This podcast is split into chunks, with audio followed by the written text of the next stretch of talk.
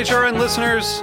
As we celebrate our 15th year, we are deepening our commitment to giving voice to the next generation of food systems storytellers, and we need your help. Our internship and fellowship programs help activate new possibilities for underrepresented and underestimated young people through experiential journalism, audio engineering, and production training. Through these unique programs, HRN helps food equity stewards build essential workforce readiness skills that expand their potential and foster economic mobility. Please consider supporting these critical programs. And with a minimum donation, you can be entered to win a dinner for two at an amazing restaurant in one of eight cities and tickets to a concert at a great venue in one of those cities. We have incredible partners across the country who have donated, as they also share our passion for helping to educate the next generation of food systems storytellers. Check out heritageradionetwork.org slash 15 to donate and enter to win today. That's heritageradionetwork.org slash 15 to donate and enter to win today. And make sure you donate before March 31st. Thank you. This episode is brought to you by Visit Ithaca. Ithaca, New York boasts an authentic craft beverage experience, tasty farm to table culinary adventures, and scenic outdoor recreation among 150 waterfalls. Plan your trip today with help from visitithaca.com. Hey, this is Hannah, HRN's program manager. It's HRN's 10th anniversary and now our summer fun drive. So show your support for independent, revolutionary, entertaining food radio by becoming a monthly recurring donor. HRN is powered by a passionate community of thoughtful eaters, and we need each and every one of you to show your support so that we can keep bringing you your favorite food podcasts. It takes a village, and every dollar donated, every listener tuning in is essential to our continued success. So set up a donation for $10 every month. You'll show us that you want to be a part of a bright future for HRN. And you'll get one of our brand new limited edition Pizza Pocket t shirts. So snag your new favorite tee and show us some love, all for the price of about two fancy lattes each month. Go to heritageradionetwork.org slash donate today. And thank you.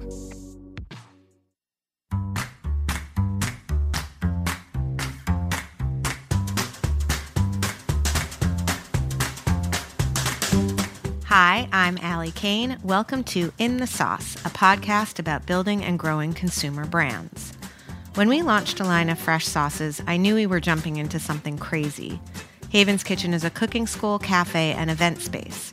A product that people buy in grocery stores is an entirely new business, and I had a lot to learn. So, in my efforts to get myself educated, I started meeting everyone I know and respect who could advise me on production and distribution, sales and legal, PR, and social media. Then I started having those conversations here as a podcast so that other entrepreneurs can learn from them as well. This is the story of Haven's Kitchen Sauces, but it's also the story of every growing brand because we're all in the sauce. Today, I'm speaking with Jean Brownhill, founder and CEO of Sweeten, a free award winning service that pairs homeowners and business owners to contractors for major renovation projects. To date, Sweeten has more than a billion dollars of construction in the pipeline and New York Magazine has called Jean the contractor whisperer, which I love. Sweeten was one of Inc's, uh, Inc. magazine's hottest new companies.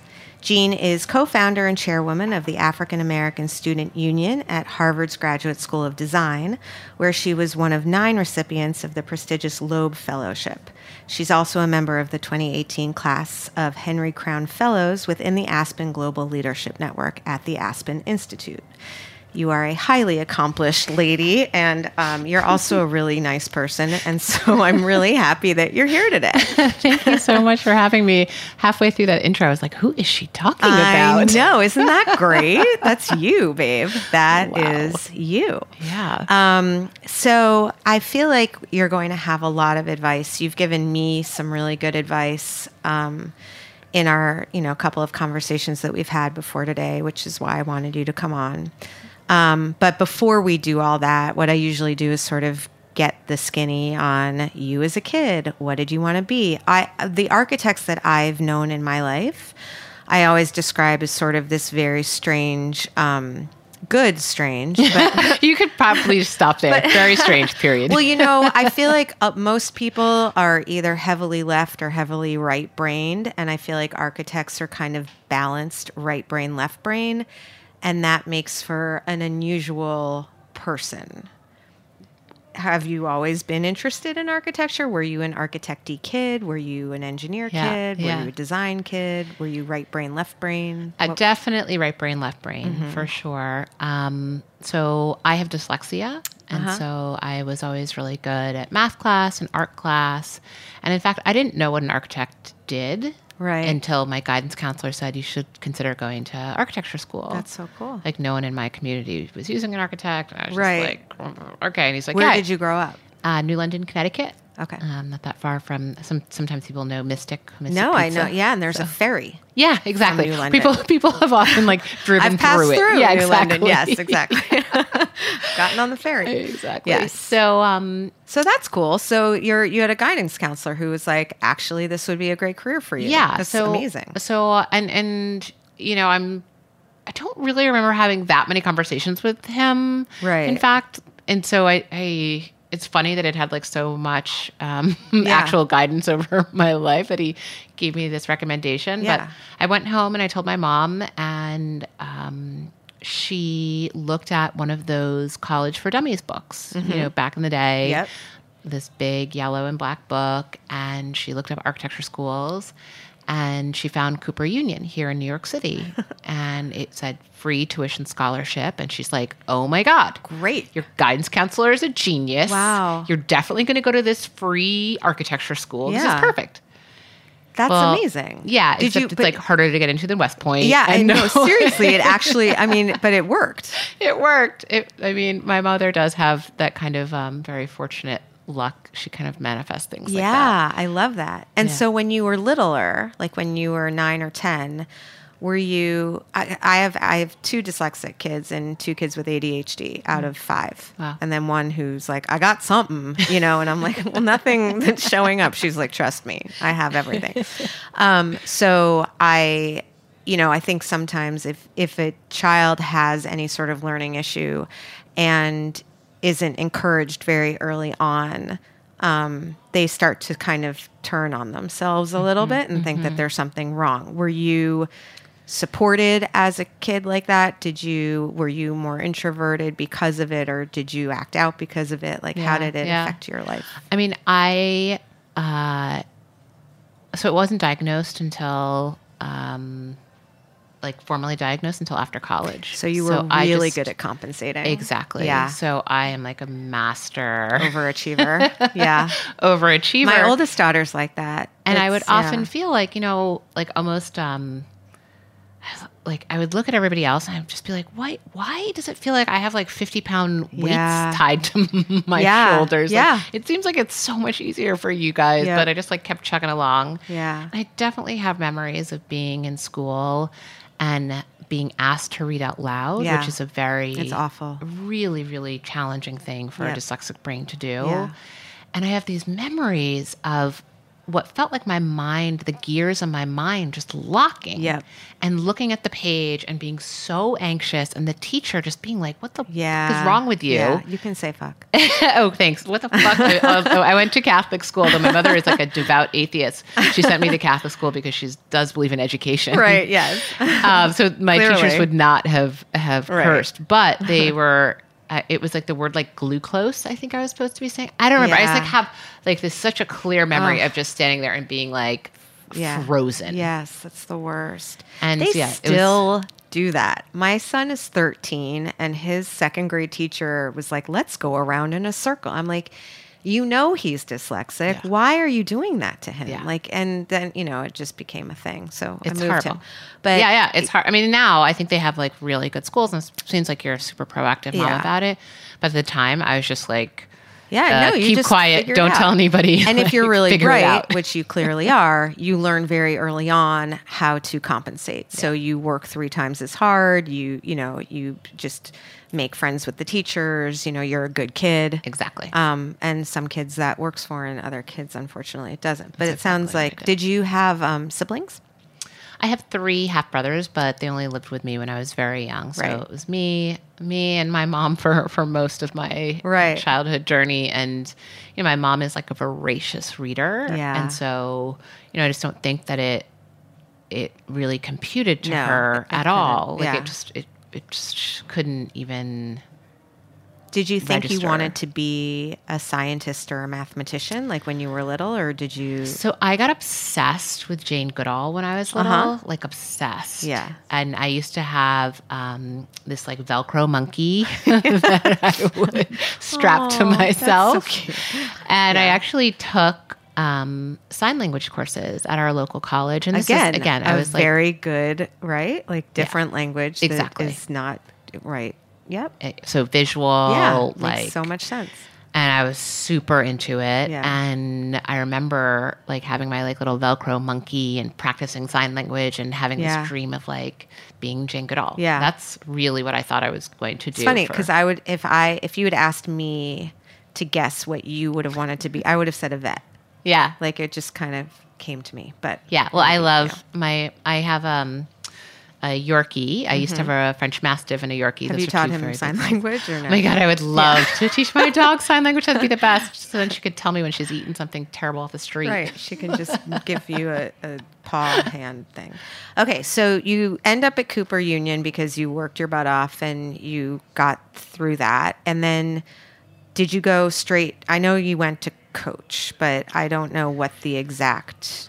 Um, Yep. So I I was. Mm-hmm. graduated from Cooper Union, and I ended up working for um, uh, Elizabeth O'Donnell, who became the associate dean of Cooper Union. She was a structures teacher at the time, and again, I was really good at math. I was good at structures. Yeah. And I ended. I started working for her in third year of college, Mm-hmm. and so it was amazing because I basically graduated on a Monday and just went straight back to work on a Tuesday. cool. And ended up working for her for five years, and, and really got to cut my teeth in in um, uh, residential New York City interior architecture. Right. And it was it was fantastic. Awesome. Um, from there, I did. I went on to Coach, the handbag company. Oh well, I had a, a brief stint doing houses, very large houses in the Hamptons. I wanted to learn um, wood frame construction. Uh-huh. So I was doing all these interiors in New York City. Really wanted to learn a different building methodology. Right. Huge houses in the Hamptons is the best way to learn how to do wood frame construction because Wow. it's done by the best builders and perfectly. Right. Those houses No are like expenses spared, They're like yes. ten thousand square foot pieces of furniture, essentially. Right. Amazing. That's no, it's so cool. yeah, it was real. It was a great learning education. Yeah. and but I but I remember, you know, it, in each one of those places, it just didn't quite feel like it was the right. Now I would say customer that I would want to serve. Yep. At the time, I probably said client, but Yep. it just you know like it was hard for me to really sympathize or empathize with folks who were like, okay, you know. I, Right. I have to get into this summer house. Yes. Our other four houses are going to be under renovation Right. at this time. My this husband's only one. tie drawer isn't pulling Yeah. out correctly. Um, there are people who are really interested in seeing you from I like we're at Robert. There's you have some fans, I don't know who lady. people are, but I don't either, but they're like very Matt. I know Maddie and I are both very impressed with your magnetism. Yeah, amazing. Um. So. Anyway, going So- back to that, yeah, I- I would imagine like coming from you know it doesn't sound like a fancy pants No, upbringing. no. then sort of like going into the high end Hampton market with Yeah. you know uh, going from just making it from Yeah. like push starting my mother's car because we couldn't afford a new starter like all through the winters to then Hamptons houses. Hamptons, Yeah. Hampton, like and, and you know I don't know if you know like Nanz the hardware company, but I remember putting Yeah, in I remember Nanz. like a three hundred thousand dollar hardware order for this kitchen that we were doing. And I'm like, I am ordering three hundred thousand dollars worth Yeah. of like poles and Right. hinges. Yikes. It's like I gotta. Yeah. This has been really awesome. I've learned a ton, but I gotta go. so you went to a high end bag company. So what I wanted is to actually get out of an architecture office. Okay. That was my only goal. At that point, I just I wanted to figure out how I could not be surrounded by people that kind of all had the same educational background, Yep. had all the same references. Yep. So really, it could have been any place that would have hired me as an architect. So that was that was the only professional experience I Got it, had. right. But that I could be surrounded Right. by You were like an in-house- yeah. Like Oh, that's interesting. Like everything else. I just wanted to like learn about the world around me. Yeah, very cool. So I got hired at Coach and I was psyched. Great. And what did you do there? So I was uh, a senior manager of global architecture. Okay. And you know, I basically I got I got hired to do traditional architecture work. So drafting, you know, every single store, every single Right. fixture, all the Ah. furniture, that all has to be drawn and architected by someone. And, Right. and most brands have an in-house architecture. group. Interesting. So basically, you were every time they would open a new store, they needed plans. You were the one who made the plans, Mm-hmm, and they had 200 stores. So Yeah, so they well they actually had eighteen hundred locations, Okay. including international, Got it. retail, wholesale. You know, huge huge Yeah. fleet of stores. So uh, I ended up so I got hired as a traditional architect, but you know, as you've pointed out, I'm Yeah. always pretty ambitious slash curious. yes, I raised my hand and I said, you know, I, I think that the architecture group would do really well if we built a website that helped us to manage our inventory of stores because when the store opens Right. for the architecture for when this the project is done for the Yep. architecture group, it means uh, it's just opening for the rest of the company. And we're doing a terrible job handing over that information to everybody else. that's so smart. So I pitched the COO of the company. Yeah. He's like, yeah, yeah, whatever, build this website. Like, Right. just don't, you know, Spend keep too doing your regular job. Right, right, right. keep doing your regular right. Okay. job. It does spend too much. So ended up building that and also a um, platform that allowed us to bid out our projects. So Right. you could get like apples to apples bid comparisons. So for all of our cool. And this is all great because I know how this story ends. And I love it. I love the fact that it all ladders up to this totally. thing that you're doing now, which we're going to get into in a second. Yeah, yeah, yeah. So so it was it was definitely um I was an entrepreneur, I believe they call it. Yeah. So cool. The CEO of the company was like, uh, "This platform that you built cost us, you know, I don't know what it was. I'm guessing it was like hundred thousand dollars. You saved us three hundred thousand dollars the Mm-hmm. Yeah. first week it was launched. Like, keep doing this. I don't remember if those were the exact Right. numbers, but so I." I went on to just build websites that made the architecture group and construction group more efficient and that's what i did for the remainder of my time there That's so cool. And then now I know it was 20 it was 2007 that you were renovating a house. Yep well i had that corporate salary i could Yes. buy a, a real house So you got the the Nanz hardware. No, I'm sure yeah, your yeah. first thing The- was like, I'm going to get three hundred and five thousand dollars. I went to the sample sale and bought a screw, and it was like, a gorgeous screw. it was handmade. I'm was sure gor- it was beautiful. perfect. So, um, and that's when I mean, because you didn't plan, you weren't planning on leaving, but you embarked upon this renovation project of your own. I mean, to me, it's so brilliant, right? You're like, there is a there is a like there are these two groups of people. There are the people that need to renovate and then there's the construction slash you know contractor kind of group. And i like the way you put it in one of the interviews i read where like they fundamentally mistrust each other they don't speak the same language. They don't you know this group thinks that group is is cheating them. This group thinks that group is cheating them. Totally. you know it's like there's just this kind of weird and they need someone to speak the language and to interpret it's like the two completely different planets that, they, that these people live on. That's totally right. and did you find so you as an architect you found you you were in this problem yourself Yeah, so I bought a house in Bed-Stuy, Brooklyn. It was a wood frame house from like the 1890s. It hadn't been renovated, and you know, since like the early 50s, they put in a new kitchen. Right.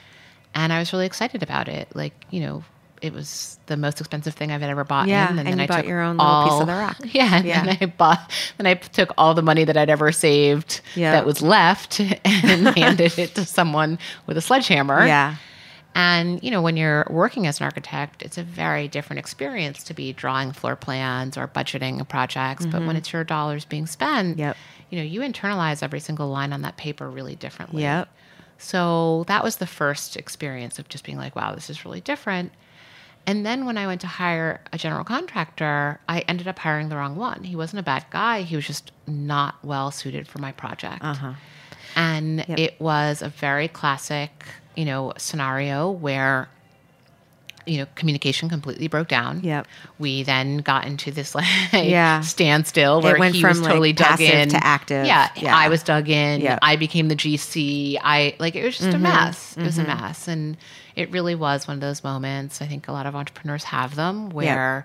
You know, you have your own problem, and you also have an idea for the solution. Yeah, no, it's amazing. I've I've read that, and sorry, gentlemen, but I've read that most female entrepreneurs start with a problem that they've encountered on their own, and most males kind of go out and seek out a white space. yeah, yeah. That right. might be completely gendered and a little bit like over reductive, but Well, I can just you give know. you an example in in my industry. So, you know, again, so I I've been on a mission since 2008 9 to figure out how I could use the distributive power of the internet to get high quality construction and design resources to regular people. Mm-hmm. That's kind of always been the thing. So, I in that time, so that's you know ten plus years now, Right. Not to age myself, but I have seen a lot of people come into the space. Yep. you know, it's they see a huge market, three hundred and fifty billion dollars. Yeah. Per year on just residential renovations. So that's not new construction. That's Wow. not commercial. Just renovations. yeah, and that it's people doing bathrooms and kitchens mostly. Yep. So they see this huge market. Yep. And then, yes, it is wildly fragmented. So 62% of all licensed general contractors book less than $500,000 a year. So Wow. it's mostly these tiny general contractors running around Yep. servicing this massive market. yeah, I have seen more men Yep. raise literally hundreds of millions of dollars and just slam into the market, right? into the market. Yeah. and then kind But of they don't down they the don't side do it of like it. Sweeten does. Yeah, right, like splat down. Yeah, I mean, funny. we've just Yeah. been, we've never been in a position, you know, I, I've been fortunate. I've raised a lot of venture capital. Yes, which I really want to talk about. But it has been in increments that Yep. have basically allowed us to really understand the problem, Yep. have a really good sense of what the solution would be. Like we've hacked it together using third party technologies. Yep. And then we've built proprietary software and used like those venture dollars to build it. We have never been able to have the luxury to build just like a big war chest. yeah, just to be able to like build a bunch of stuff and like see what sticks. It's funny. I really I believe in that. Um, I, I want to get back to that because I really do believe in that, and I have like a very sort of luddite Haven's Kitchen example of it. But I do want to get to because I want to get into like the nitty gritty for for other founders, but I also want to get to this this fellowship that you were one of like two people in the universe to ever get. I mean, so you so you're working at Coach, you do the thing, you have this idea. Yeah. Where did you go with that idea? Did you go to get this fellowship specifically to like how did the next yeah. step work? Yeah, yeah, yeah. So I started becoming really passionate about you know, it sounds so stupid, but like the internet. Like the powers of the, the internet. power of Yeah. the internet, right? And I started giving these presentations where I was kind of running around and saying, like, listen, people who care about architecture, architects, you know, uh, urban planners, like people who care about the built environment should be building the technology on top of this platform Mm-hmm. because we can see what happens when people who don't care about it build the technology. Yeah. So look what happened to journalism. Look what happened to the music industry. Like Oh. any any hierarchical creative space Yeah. gets torn apart if by they don't thing. own their own we need to be the ones building on top of it. We need to be the ones like So coming up with these ideas. And so it kind of was like Chicken Little a little bit. Like the internet is coming, but it was like Yeah. 2008, so like the internet was here, but I Right. still like, Yeah. hadn't, hadn't really affected architecture or construction Right. that much yet, or even the art world for that matter Yep. that much. Uh, the the formal art world, like the gallery world. Um, so it was at one of those talks that Mm-hmm. I was giving that a woman um, actually came up to me after the presentation and said, you know, I really think that you would be a great candidate for the Loeb Fellowship at the Graduate School of Design. Have you ever heard of it? And I was like, nope. Right. And then she's like, it's Harvard. And I was like, yep. Yep. Um, and it's, you know, it's an incredible, incredible fellowship. And you get to spend a year Mm-hmm. with, you know, people who think really deeply about the built environment and in the, on the campus of Harvard. You can take any class at Harvard or MIT and, you know, it's they they take really really good care of you and Amazing. just ask you to make the world a better place. Yeah. And I had already wanted to do that, so I was psyched to be there. So you did that for a year, and then you came back and started Sweeten. So what had happened? So I had I had started two attempts at Sweeten, or Mm-hmm. you know, again trying to solve this problem of like how do you bring high quality construction design resources to regular people. Yep, I had had two other businesses before that that didn't work. got it. Out of the ashes, so I still had a couple of customers and a couple of general contractors, a couple of homeowners. Right. I said, please let me buy you coffee, and I promise I won't talk. You tell me Yep, yep. what the problem is, Yep, because so often yep.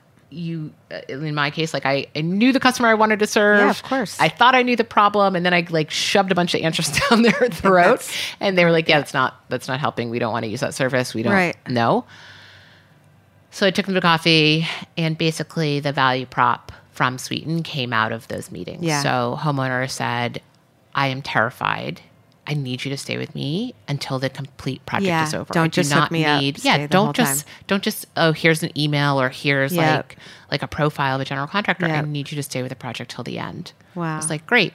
General contractors, same thing. Like I will give you lots of money, but it has to be on work. I cannot. I am bad at sales. I'm bad at Yeah. marketing. I'm also kind of bad at like cash flow management. Yeah. So I can do it if it's like real work. yeah. But I can't do it specul- speculatively Right, right, right.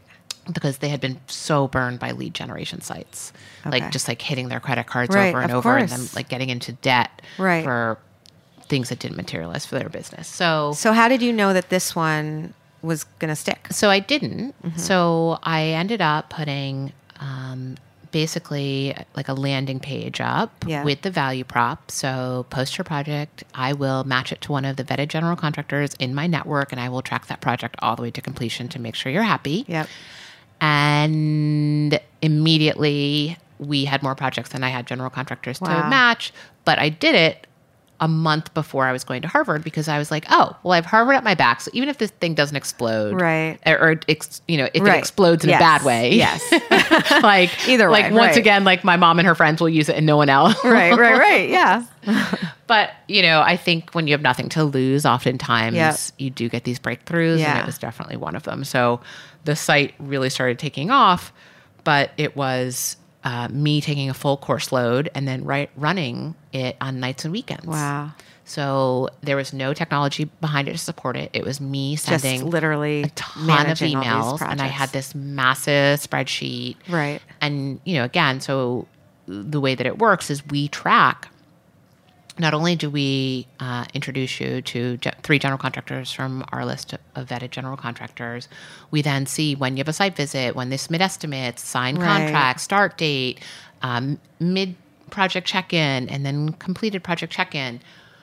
So all of those general contractors are kind of oscillating Yep. at different cadences for Yeah, different projects. for sure. And so it was like this massive logistics Yeah, distribution. even- Yeah. I picture you juggling, but instead of juggling balls, you're juggling like apartments and Yeah, kitchens yeah, and Excel you know sheets a lot. um, we're going to take a little break. Great. And then when we come back, we're going to give all sorts of advice. I, you've already given a couple of whammies, so I'm looking forward.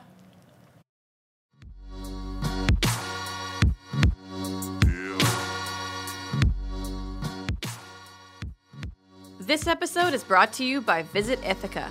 Located in New York's Finger Lakes region, Ithaca boasts an authentic craft beverage experience, tasty farm to table culinary adventures, and scenic outdoor recreation. As the saying goes, Ithaca is gorgeous. The city is home to 150 waterfalls and gorges sprinkled through its downtown and sloping hillsides. State parks and acres of natural lands offer outdoor recreation for every level of enthusiast. Come stroll among the cool ravines, scenic hiking trails, and natural vistas. Ithaca is home to Ivy League Cornell University and Ithaca College, resulting in an influx of new cultures, new tastes, and new energy every year. There's so much to explore, from art galleries and museums to unique attractions like the Cornell Lab of Ornithology.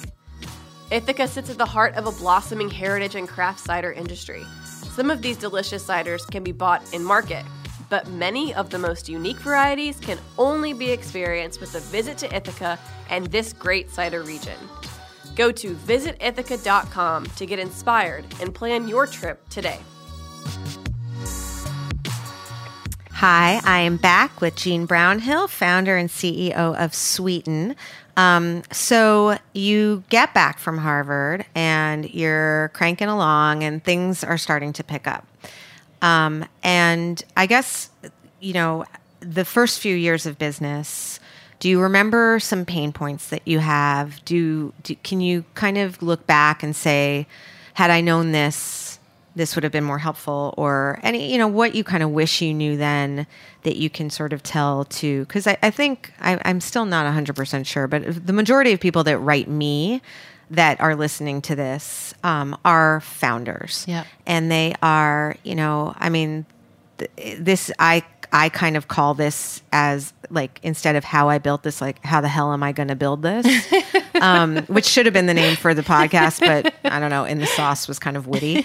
Um, so uh, what you know is there stuff you wish you knew then or or you know looking back anything you wish you would have done a little differently? You know, I wish, and and this sounds probably, um, no just say it I don't know if it's helpful or not, but I just wish I would have worried less. yeah that is helpful You know, i like think that's very helpful I just I was like in the fetal position Yeah. for like many yeah many days, years, months. I don't know. I like lost track. And even if it doesn't work, like it's going to be okay. Yeah, it's still okay. You're still okay. Yeah. I like two things that you said earlier that I kind of made notes and then I tried to read them and I couldn't. But one is, um, you know, we never had PR for Havens. And when we finally did start to get like a little press attention, I was really relieved that it was two years in because had it been earlier, we wouldn't have been ready for it.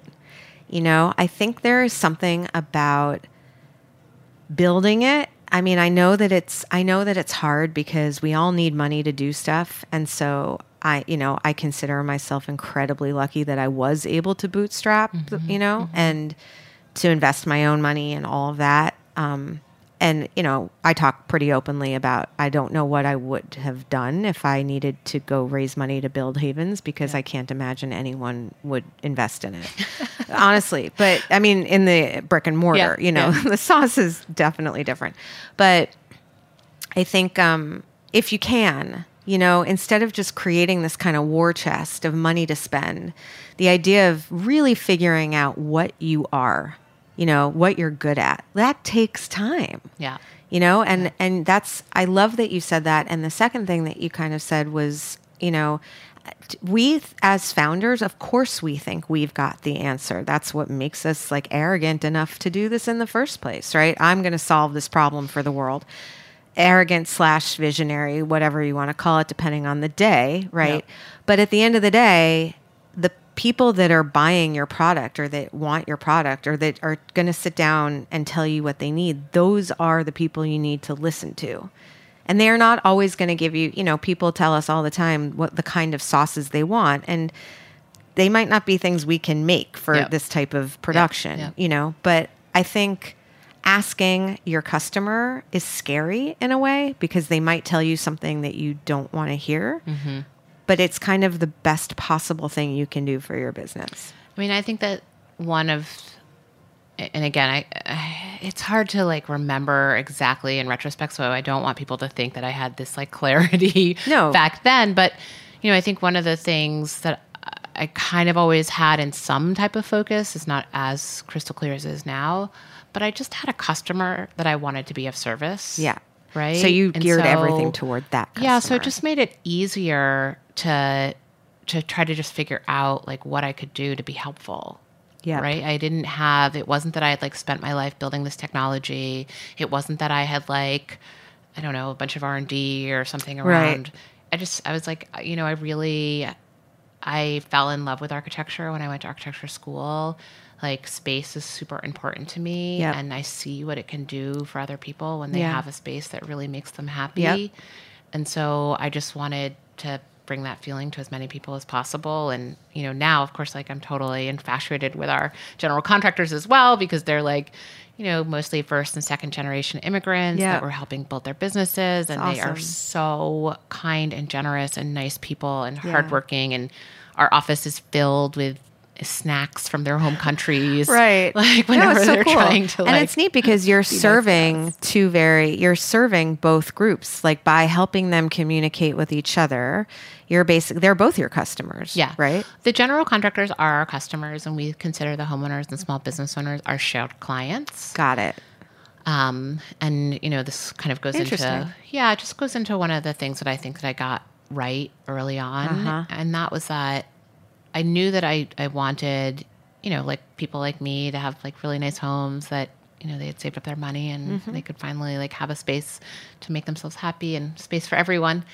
And what I realized is that the general contractors weren't the problem right that they were integral to the solution, that they were the solution. Yeah. And so I made them my customer and, and really built tools to support them, built a process to support them Yeah. and make them successful because that was the best, easiest, fastest way to make sure that So these cool. spaces were being built. So So smart. Oh, gosh. okay, going into the next thing that is kind of amazing. And I need to, I just want to make sure that I have my facts correct. Okay. Because when I sent you the draft, I was like, is this real crazy OMFG question mark? okay. So in 2015, so what year did you start? You started 2011? start t- 2011. yeah. Okay. You're bootstrapping, you're bootstrapping, it's growing. Yep. 2015, you decide to go raise money. I actually raised in 2013. Okay. Okay. So 2013, you go to raise money. Yep. By 2015, this is the data I have. Yep. You were one of only 11 African American female entrepreneurs at all to raise more than $1 million Yes. in venture capital. yes. That's insane. Yes.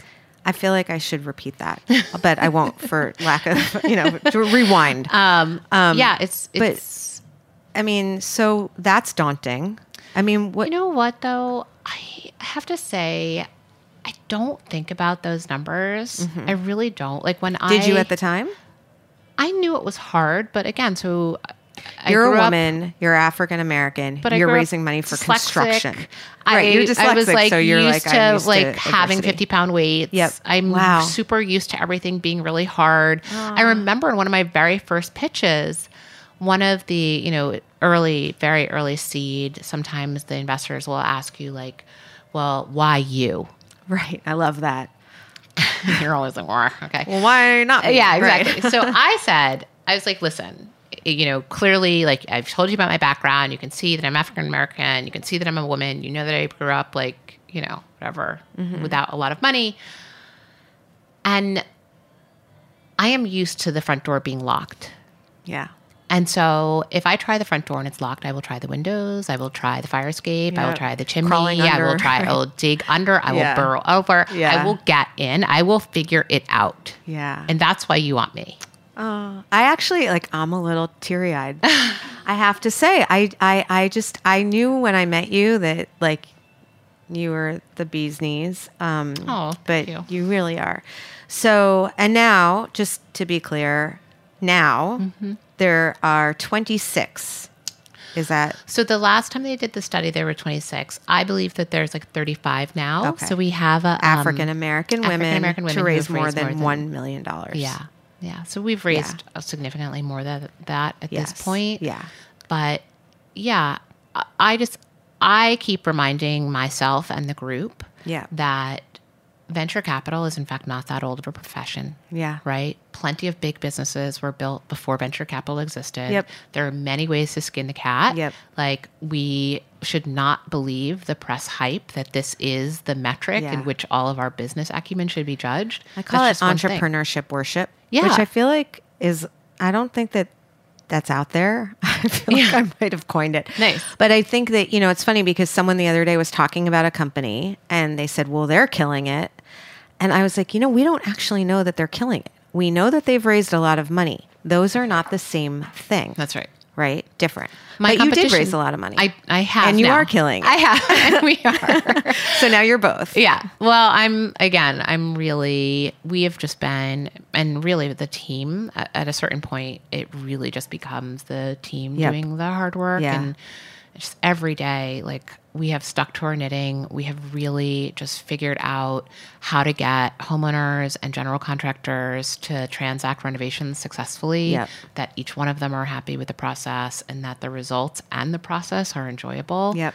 So, you know, that took that took a really long time to get to a place where, you know, our average order value or our average renovation thousand dollars. It's also hard because I would guess that you don't have a ton of repeat. You know, I mean, I would guess people do their kitchen, they might do a bathroom, but they're not. It's not like you have a lifetime customer. Yeah. So our again, so our customers are the general contractors and they right. oh, are right. doing Yes, repeat business. So they're Yes. doing many renovations with us. Right.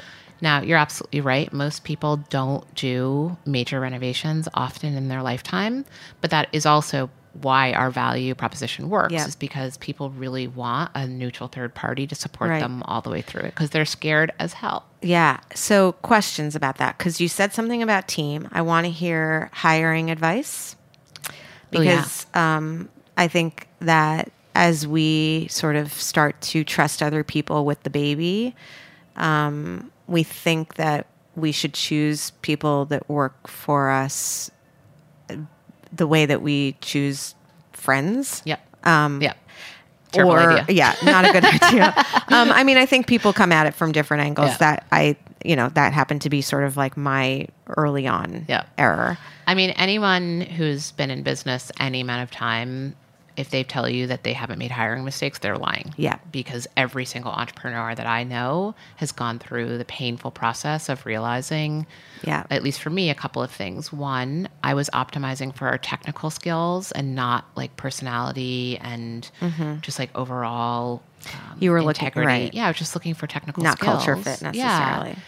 And then the other thing, it was really hard for me to internalize that it was okay to shape the company around myself. Yeah. It really, I don't know. I, I don't know if this is like, No, I maybe it's a woman it's a thing, woman maybe thing. it's a Yep.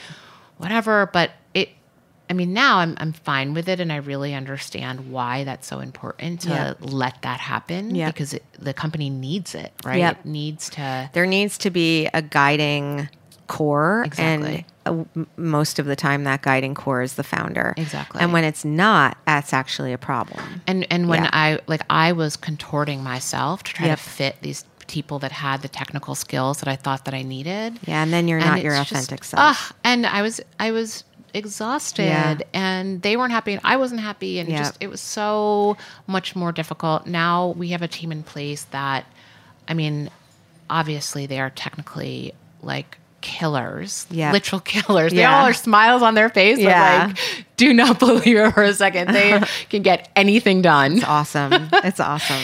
and they're all like really jo- genuinely kind, fun Yeah. people. Like we all work incredibly hard. great. But if you come to our office, the vibe is not tense. Right. I mean, it's mostly filled with plants because I'm obsessed with plants. Yeah. but also the vibe probably is represents your vibe to some extent. You know, in my case, I think I didn't think I had sort of the like the chops. You know, so I mm-hmm. hired people that I thought were really serious and get things done. And to some extent they were, but it made me always feel like I was like the annoying eight year old who was like, Good morning. Do you want to hang out? Do you want to play? What do you want to mm-hmm, do today? Mm-hmm. And they were sort of like, Leave me alone to do my work. Right. You the know, adults are doing work. and yeah, and I felt like I, I felt like I had to always be like, I'm a big girl. You know, it, Yep. it was this Yep. really weird dynamic. Yep. And so then I wasn't my authentic self. They weren't their authentic selves, you know, and I think now, you know, I still hire again. I I need people to follow through on my ideas. That is a clear theme for me. Yep. Um, but they don't do it in a way where they feel like I get the vibe that they're annoyed by me. Yep, yep, I get the vibe that they know that that's what they're there for and they like my ideas and they're excited to be the people that put them into action. And it's a very different dynamic. Totally. I mean, I think that the the um, it kind of goes hand in hand with the listening to customers. Yep. So the other thing and just the advice around hiring. Yeah, for sure. That I've seen people make, and I definitely it's the same type of hubris that made it so that I came with a solution. Yeah. I thought that a team mm-hmm. meant like 10 or 20 or 30 of me. Right. Like if I could just replicate myself, Yeah. that's a team. Yeah. And I remember so clearly realizing the incredible, you know, it, it maybe sounds like kind of ridiculous because I'm such a like a diversity and inclusion person and I'm all about like different Right. perspectives. Not but then my necessarily of own- mine. Right. Right. But then like when it's my own company, Right. I was like really struggling to see how incredibly important it is Yeah. to have a diversity of thought. Yeah. To have different skill sets, to have different like ENFJ, priorities. INTJs. Yeah, you need them all. Yeah, You really do. Yeah. And and and it actually one um one I think it was like a Christmas party. I was like toasting to the team and this like thing just like blurted out of me, but I really mean it and meant it at the time and, and continue Mm-hmm. to mean it. It wasn't until I started working with this team and saw their like dedication and passion to like get this thing like built and to also not take no for an answer and to keep working so hard that I really deeply felt what it feels like to say thank you. Yeah. Right? Like whatever I was Yeah. saying before was, Was- like yeah. not thank you. Yeah. Yeah.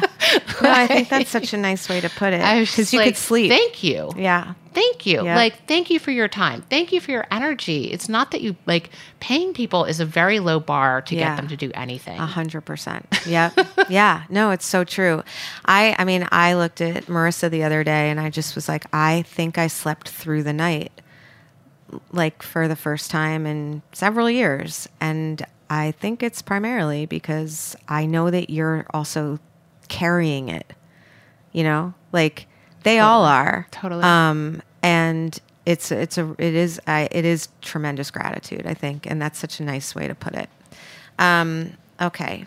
I, we could talk forever, but do you are you just a question? Um, do you guys are you the ones reaching out to find the clients for the contractors, or when they have potential clients, do they loop onto your system? Yeah. or both. So so uh right now we find the clients. However, we have gotten so much requests from general contractors to bring their clients that didn't originate Yep. on Sweeten To onto manage the them, platform. yeah.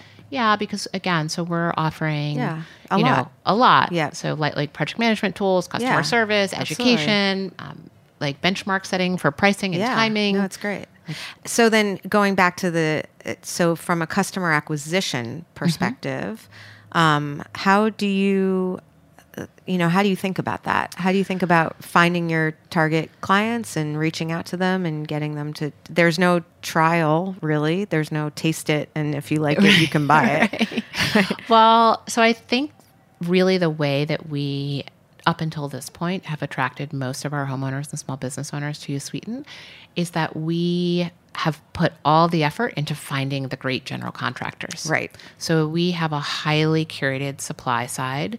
We only work with licensed general contractors. We get the full list of licensed general contractors from every city that we're in mm-hmm. and go through every single one of them. Yep. We look at all of their online um, anything we can find about them online. We look at their past permitting. We Right. look at their, you know, better. So you're Bureau. really selling a beautiful product. Yeah. Yeah. So we find, and that doesn't mean that they're the most expensive. No. We find the best working at all different price points, working in all different geographies and all different Right. project styles. Awesome. And so then when we present that, you know, we've done what is a ton of work for a homeowner, Yeah. right? Because you know, we so Yeah, so not only yeah. do we like recruit them, Yeah. but then we talk to three of their past clients. We dictate those conversations to start to build their profile. Yep. We get to know them. Like, And how really do you to get that them. information out to potential? Is it just like Instagram ads and Facebook? And I mean, I would imagine Pinterest is a big. So we actually do well. We do a lot of performance marketing, but Right. in the beginning, and it might be helpful for certainly Yeah, folks who are sure. starting out. We do a lot of content marketing. Content. So because we follow the projects from the very beginning to the very end, we get the before, during, after photos. We get the entire story. We Mm-hmm. Yeah. get homeowners who are really Happy. excited to Yeah. tell their stories. And so from day one, we have had a really active blog and Right. an email newsletter. And now that content is, you know, syndicated on apartment therapy, Dwell, Domino. Right. Like it's it's all over the place because Right. actually getting renovation content like before, during, and after Yeah. content is really hard. No, that's and we just have like an evergreen flow. No, it. that's amazing. That's a great. I mean that that's super helpful, right? And then you can use some of that for paid, and you know, yeah whatever. exactly Right. but Got it. it's for us again because the trust factor is so huge so Yeah. homeowners don't trust general contractors Right.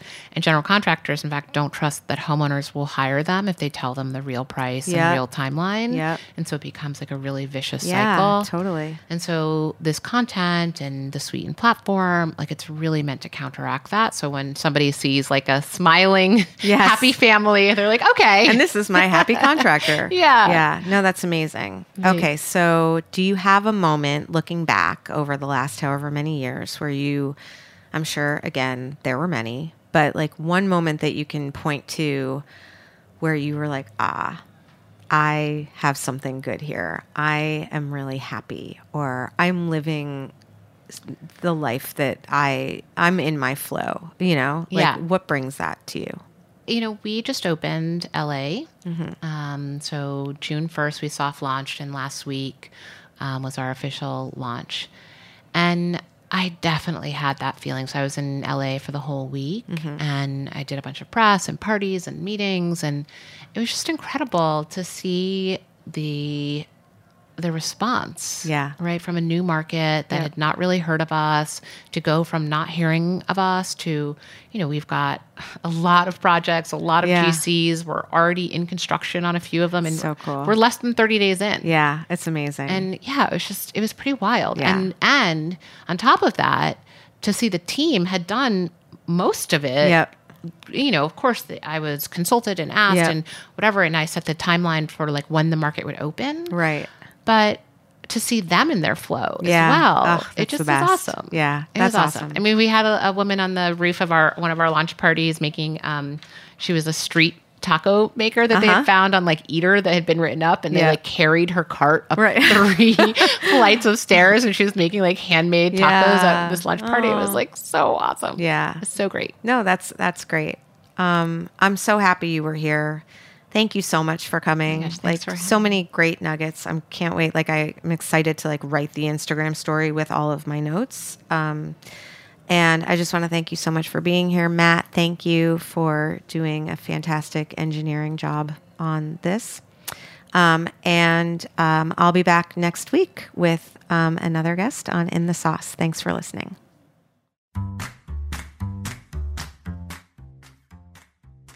Thanks for listening to Heritage Radio Network, food radio supported by you. For our freshest content and to hear about exclusive events, subscribe to our newsletter. Enter your email at the bottom of our website, heritageradionetwork.org. Connect with us on Facebook, Instagram, and Twitter at heritage underscore radio. Heritage Radio Network is a nonprofit organization driving conversations to make the world a better, fairer, more delicious place. And we couldn't do it without support from listeners like you. Want to be a part of the food world's most innovative community? Rate the shows you like, tell your friends, and please join our community by becoming a member. Just click on the beating heart at the top right of our homepage. Thanks for listening.